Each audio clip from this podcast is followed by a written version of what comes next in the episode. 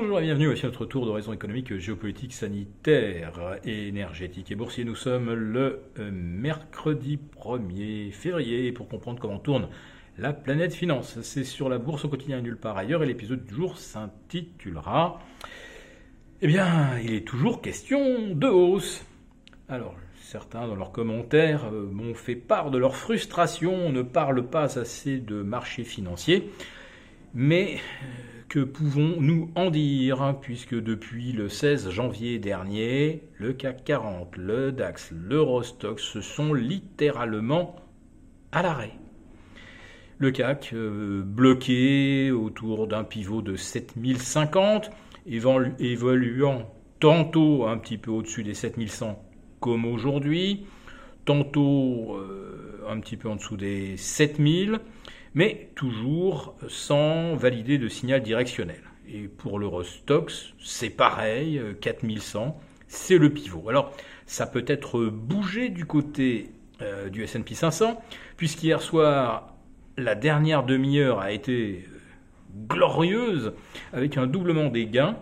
Euh, le Nasdaq, notamment, a pu prendre pratiquement 2%, donc doubler la mise en une demi-heure. Il n'y a plus personne, évidemment, pour s'opposer.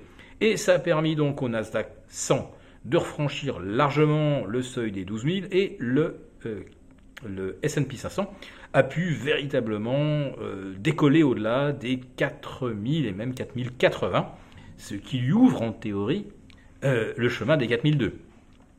Je peux vous assurer que au 15 octobre dernier, 4002 fin janvier, début février, ça aurait été jugé euh, un score miraculeux. Eh bien aujourd'hui, non.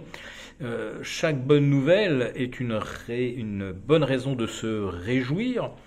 Et hier, euh, c'était la modération, moins 0,1% de l'évolution des salaires horaires.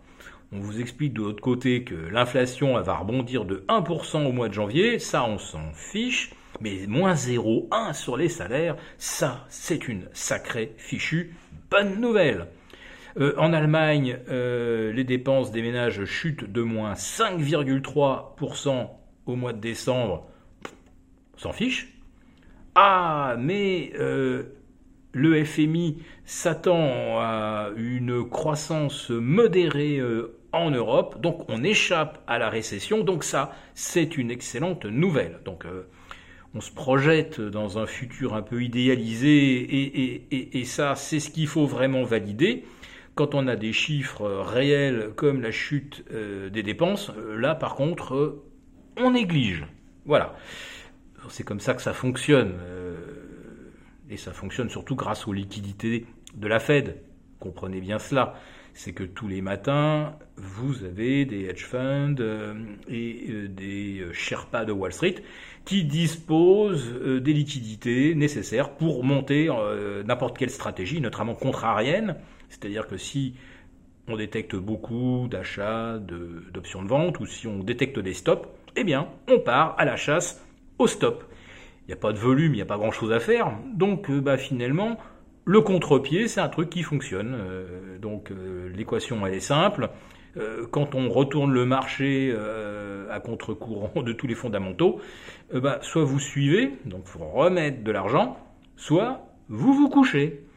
le plus souvent, quand les gens ont affaire aux banques centrales, ils se couchent. Voilà. Alors je vous parlais aujourd'hui de, de, hausse, donc oui, tout monte aujourd'hui, le CAC, le DAX, l'Eurostox. Et puis il y a aussi les tarifs de l'électricité, plus 15%, les tarifs des péages, plus 4,5%. Et à compter également de ce 1er février, les chômeurs verront leur indemnisation ramenée de 24 à 18 mois, donc réduite d'un quart, parce que le benchmark, c'est le taux de chômage catégorie A. Et si on arrive à manipuler euh, de façon suffisamment euh, outrancière.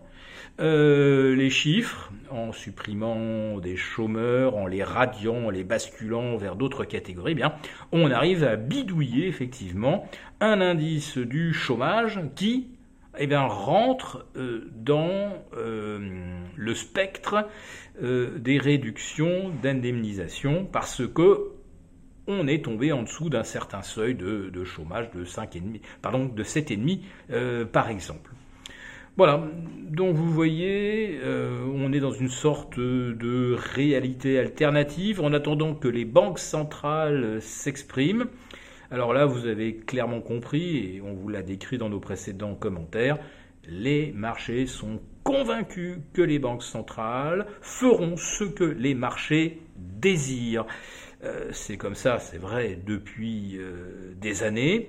Et plus que jamais, donc, euh, les Wall Street est convaincu que la Fed se pliera parce qu'elle n'a pas le choix, elle ne pourra pas maintenir les taux à 5% très longtemps, sinon ça fait exploser euh, le service de la dette, ça fait exploser le secteur immobilier, euh, il y a un moment ça finira par impacter les cours de bourse, donc la lutte contre l'inflation, c'était du narratif et les banques centrales ne vont donc pas tarder à en changer.